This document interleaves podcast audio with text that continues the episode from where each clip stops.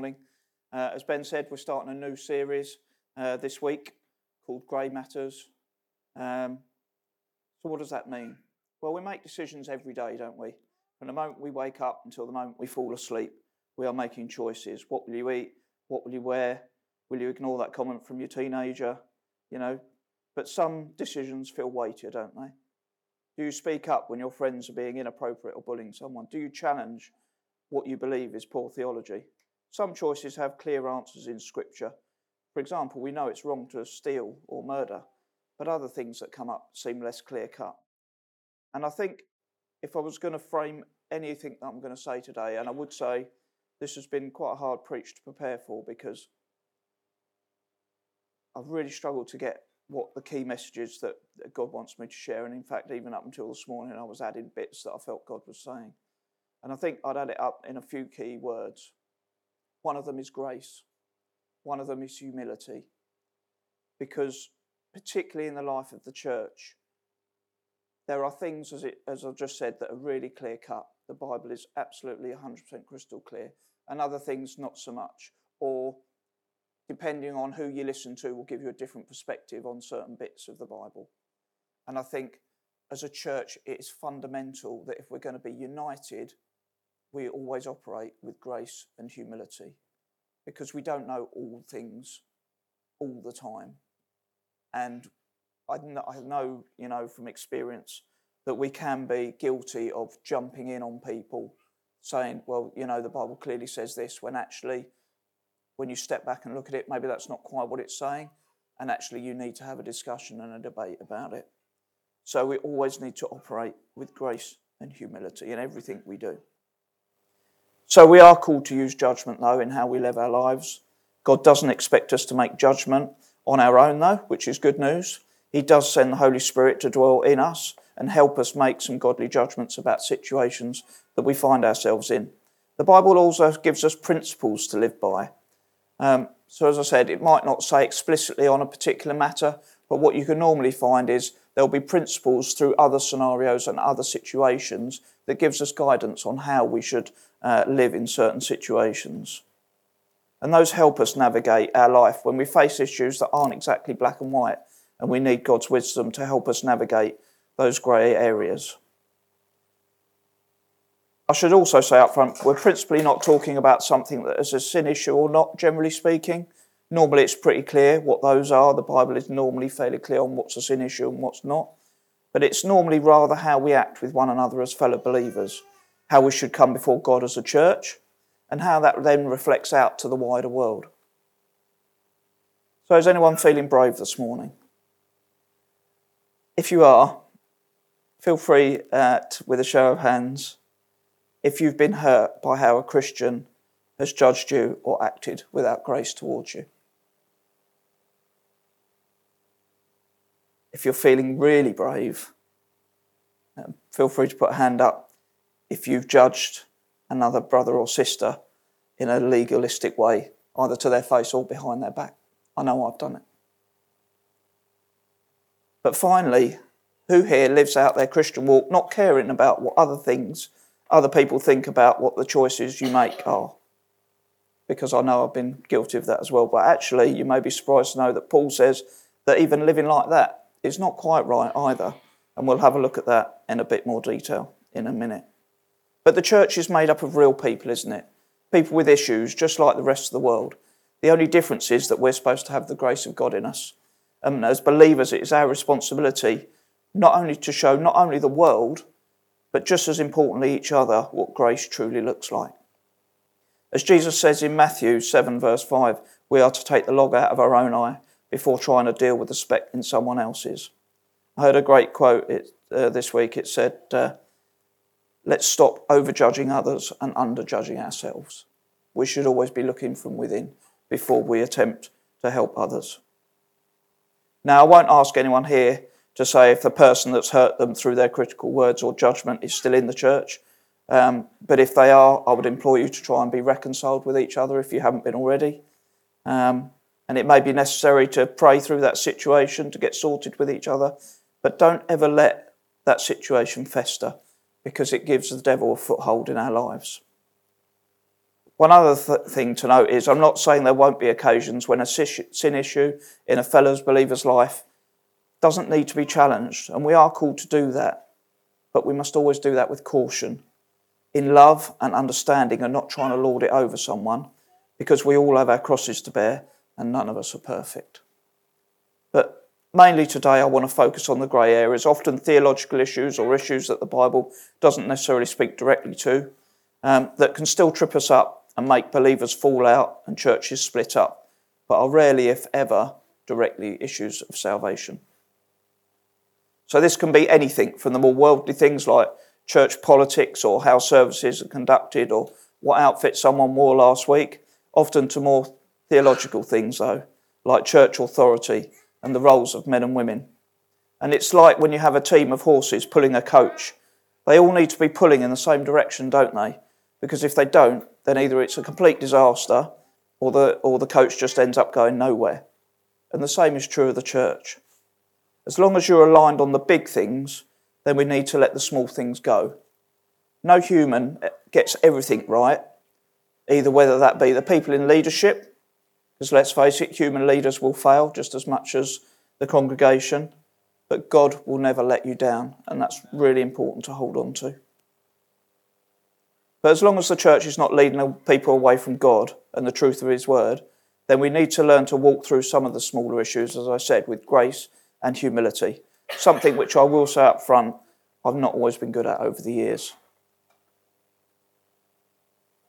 I will also say that firsthand I've seen many churches in this town split up because of disunity. It's one of Satan's biggest weapons against the church. And it's probably the main reason why there are no big churches in Harlow and why, if you want to see God Central grow as it should, this issue needs to be nailed down. Having said that, I don't know about you, but I've never seen God Central more united, more passionate about where it wants to go, and more committed than where it is today. So today's message is primarily just a warning, not a rebuke for the church. So today, if you've got your Bible, we are going to read from 1 Corinthians. Hopefully, it will come up on the screen in a minute. This works. And if it doesn't, they'll do it down there. There you go. So, yeah, we're reading from 1 Corinthians. And the summary of the passage is, as it says up there, grace says that all things is permissible, but not all things are good for us. So I'm going to read from the New Living Translation, but again, follow on in whatever uh, version you've got. You say, I'm allowed to do anything, but not everything is good for you. You say, I'm allowed to do anything, but not everything is beneficial. Don't be concerned for your own good, but for the good of others. So you may eat any meat that is sold in the marketplace without raising questions of conscience, for the earth of the Lord's and everything in it. If someone who is a believer asks you home for dinner, accept the invitation if you want to. Eat what is offered to you without raising any questions of conscience. But suppose someone tells you this meat was offered to an idol, don't eat it. Out of consideration for the conscience of the one who told you, it might not be a matter for conscience for you, but it is for the other person. For why should my freedom be limited by what someone else thinks? If I can thank God for the food and enjoy it, why should I be condemned for eating it? So, whether you eat or drink or whatever you do, do it all for the glory of God. Don't give offense to Jews or Gentiles or to the church of God. Just going to pray. Lord, will you open your word up to us? Will you help us to understand when we need to operate in your spirit, Lord? And when we, need, when we need wisdom, will you be there with us to guide us and lead us in how we interact, both with our fellow brothers and sisters and with the wider world around us? In Jesus' name. Amen. So, some background here to this passage. Paul is writing to the Corinthians. The Corinthian church was not united. They were indulging in claims of spiritual superiority over one another. They were frequently suing one another in the public courts. They were abusing the breaking of bread, immoral sexual behaviour. And Paul has spent two previous chapters of 1 Corinthians addressing a church that's learning to live in the freedom of Christ. Uh, back in chapter 8 and verse 1 in particular and in God's abundant grace. However, he wants them to understand that we still have a responsibility to one another and to the Lord. A church that isn't in unity doesn't honour God. So Paul addresses an issue being debated at the time, and that is eating food offered to idols. Not necessarily a salvation issue, but one that is causing friction in the church. So, thinking about our own lives now, has anyone here eaten food offered to idols?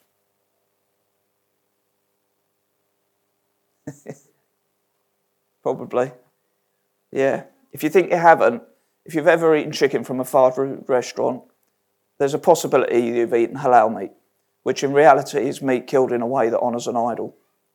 Now, if you go to places like London, um, it normally tells you. In fact, when I go and see the football team I support, the walk from the station to the ground takes you not past the KFC, but an HFC.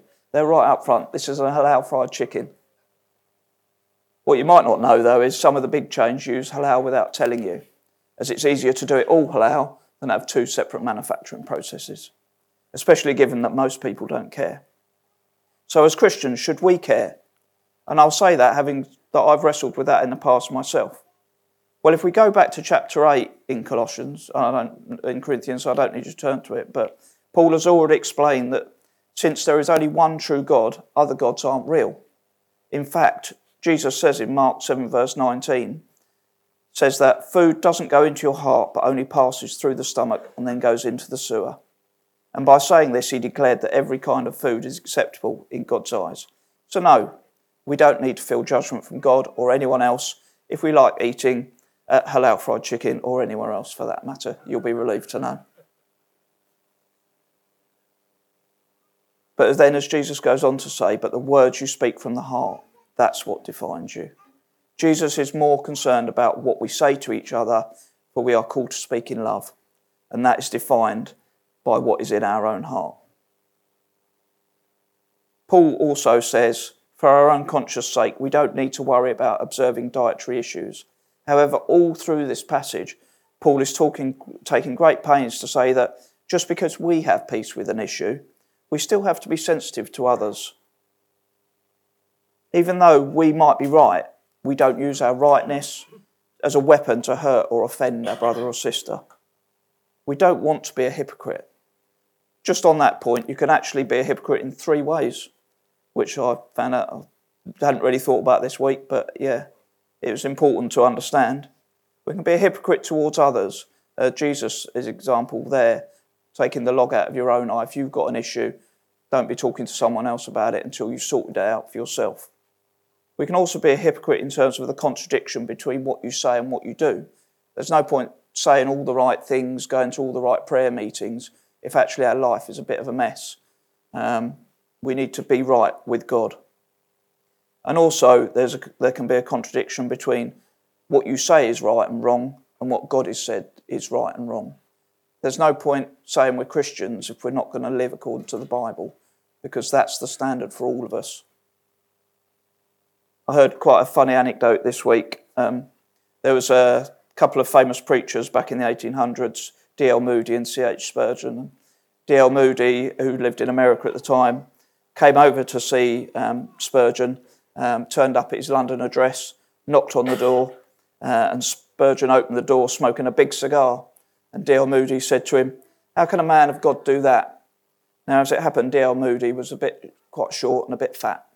So Spurgeon tapped him on the belly and said, Yeah, how can a man of God do that? We should always be careful before we start throwing accusations around. When we act in a judgmental way without grace, it can have the potential to cause a stumbling block, particularly to new believers and unbelievers.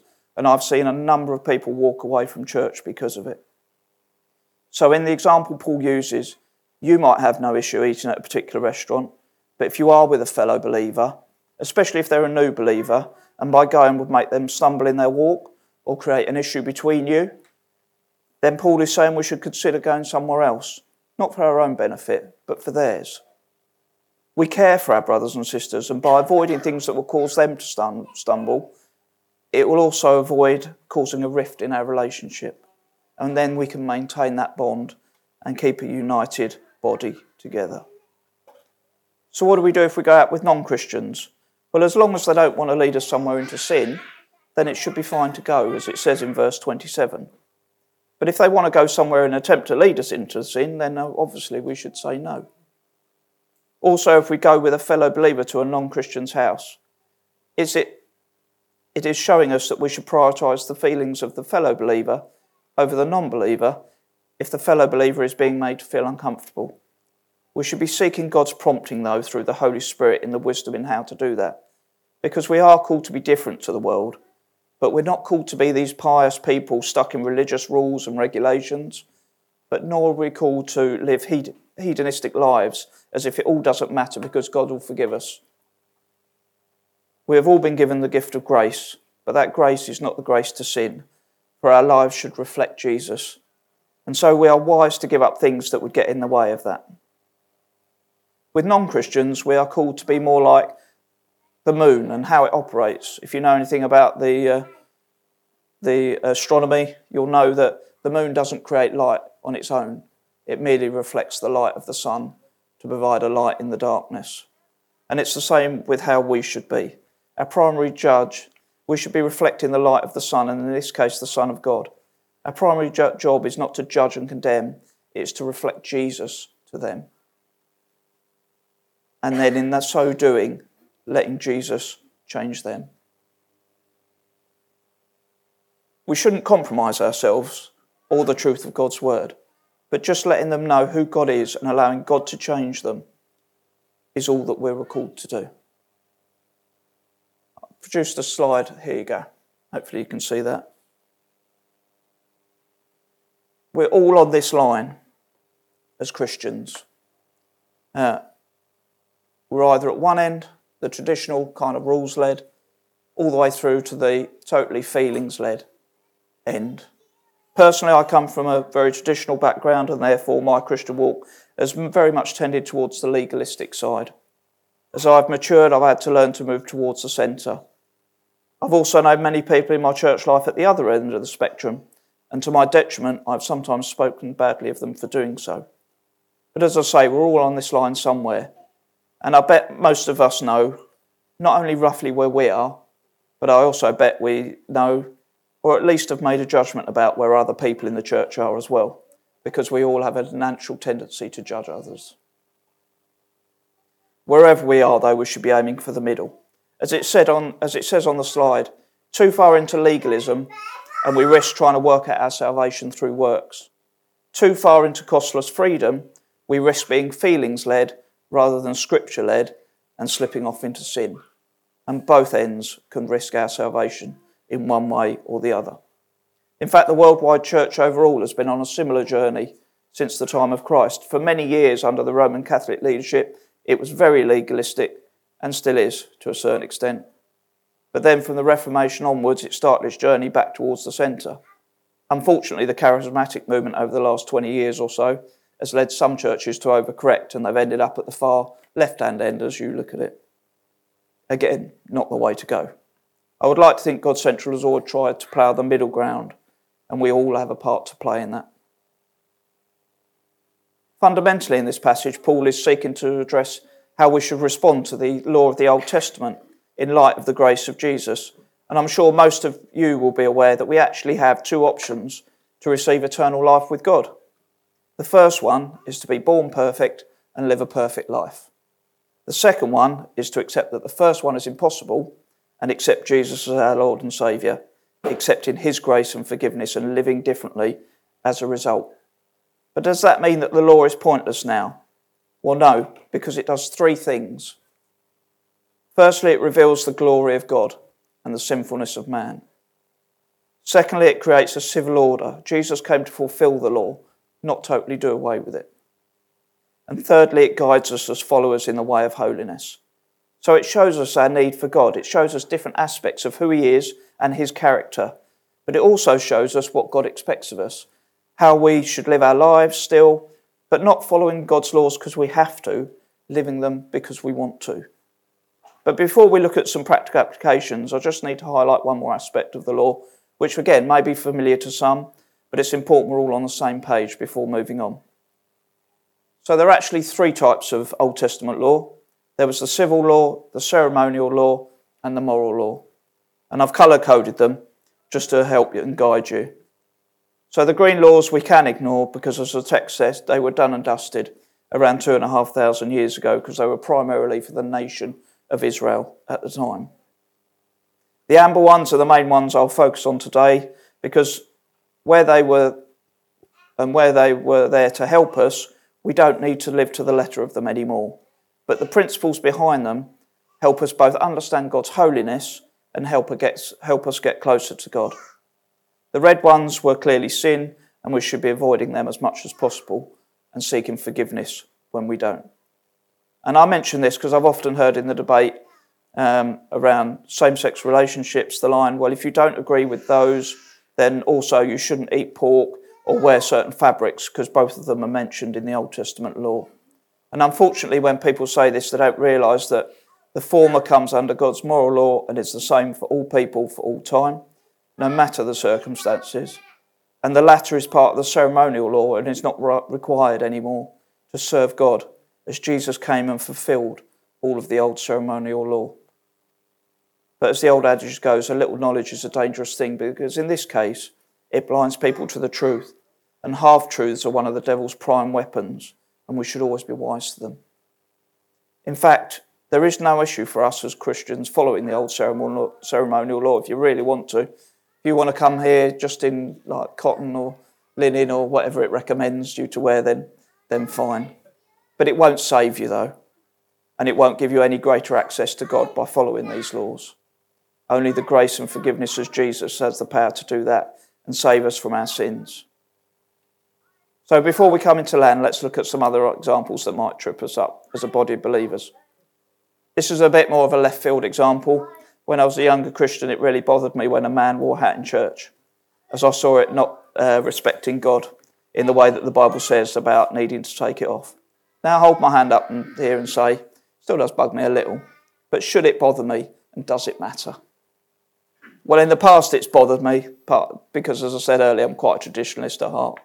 And although not many men wear hats these days, if you go back 100 years, all men wore hats, and when they came into church or someone's home for that matter, they would take them off as a sign of respect.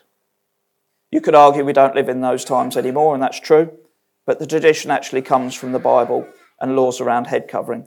And Paul actually covers that in a previous chapter, saying we should still follow it. But again, we don't need to get wrapped up in the act itself necessarily, but in the heart behind it, which is why the principles we are looking at today are so important. When we come into God's house, do we come into it in reverence and if we don't choose to show it in that way by removing our hat, are we showing reverence in other ways? And these are the sort of things that, you know, something so simple as that can trip us up and cause issue between brothers and sisters. So is it an issue if you choose to do it? Well, as I said, kind of yes and no. It's definitely not a sin issue, so it doesn't affect your salvation if you as a man choose to wear a hat in church. I personally don't do it mainly out of an inbuilt respect I have for God's house, although I admit my attitude was partly drummed into me by my mother um, going to church as a kid. But I do see the logic and I understand what the laws on head covering are there to represent. It shows us something of who God is and our need for his covering grace. But for you, each one of you must make a personal choice. In theory, no issue if you do. But if it causes a fellow brother or sister to have an issue, then should we do it? I think the first answer to that is firstly, we all have a responsibility. If something is bothering you, to be open and honest about how you feel.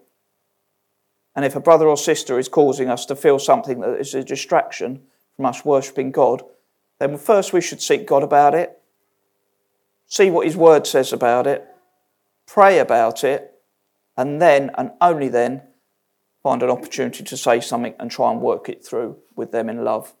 We should always, always be also always be prepared to agree to disagree in love if we can't find a common ground. That should always be the last resort, though, for believers. The other side of that coin is the question is in that situation, is it more important for us to wear a hat no matter what, or defer not to cause our brother and sister to stumble in some way? And that is why we need to be sensitive to the Holy Spirit and not just assume that what we do doesn't matter. Like I say, it's, it's quite a trivial example, but I'm just, it's just there as something that could be said. Other arguments I've seen that are not sin issues, but I've seen fellow believers fall out or distance themselves over Things like whether we should be a, you know, a vegetarian, a vegan or not, whether we should have tattoos or not. I've seen arguments about whether we should watch certain TV programs or certain movies, what music we should listen to. We should never fall out with a brother and sister, though, in Christ over those sorts of issues. In fact, as the person thinking those things, we should be sensitive to others and their walk with God, not always thinking we have all the answers. If someone comes to correct you on something like that, we should never be too defensive. We should try and actually hear the heart behind those comments. Hopefully, they've just got our best interests at heart. But seek God about it, test it against His word, seek advice from someone else whose judgment you respect before necessarily changing anything that you do. For me, I love heavy rock music, even some heavy metal. Might surprise you to know. But if someone came up to me and said, Thou shalt not listen to rock music, it's all from the devil, I would hope I have the humility and grace to actually try and have a conversation with them, not just write them off as some judgmental person. Now, you might think, I hope I'm never that religious, but again, it's the heart that's important. For I know from personal experience, I've seen good Christians who started listening off to the sort of mainstream bands I do, then move off into darker and darker bands, and it's ended up leading them away from God. So we should never be dismissive if someone comes to us with something like that. We should respond in love and try and work it through with them. Because as Paul says at the start of the passage, just because it's allowed, or in some translations it says legal, doesn't mean it's good for us. And I would hope the person that came to me in that situation just wants the best for me rather than just being legalistic and saying one thing and then doing another. But please hear me on this. I'm not saying that we need to change everything we do just to please everyone else, but we need to at least stop and consider whether there's something in it and try and maintain peace with each other. I hope that makes sense. Coming into land, Paul wraps up his thought in this chapter and provides us the principles we should be living by. Firstly, in Christ, we are free, but not everything is helpful or builds us or others up, as it says in verse 23 and 24.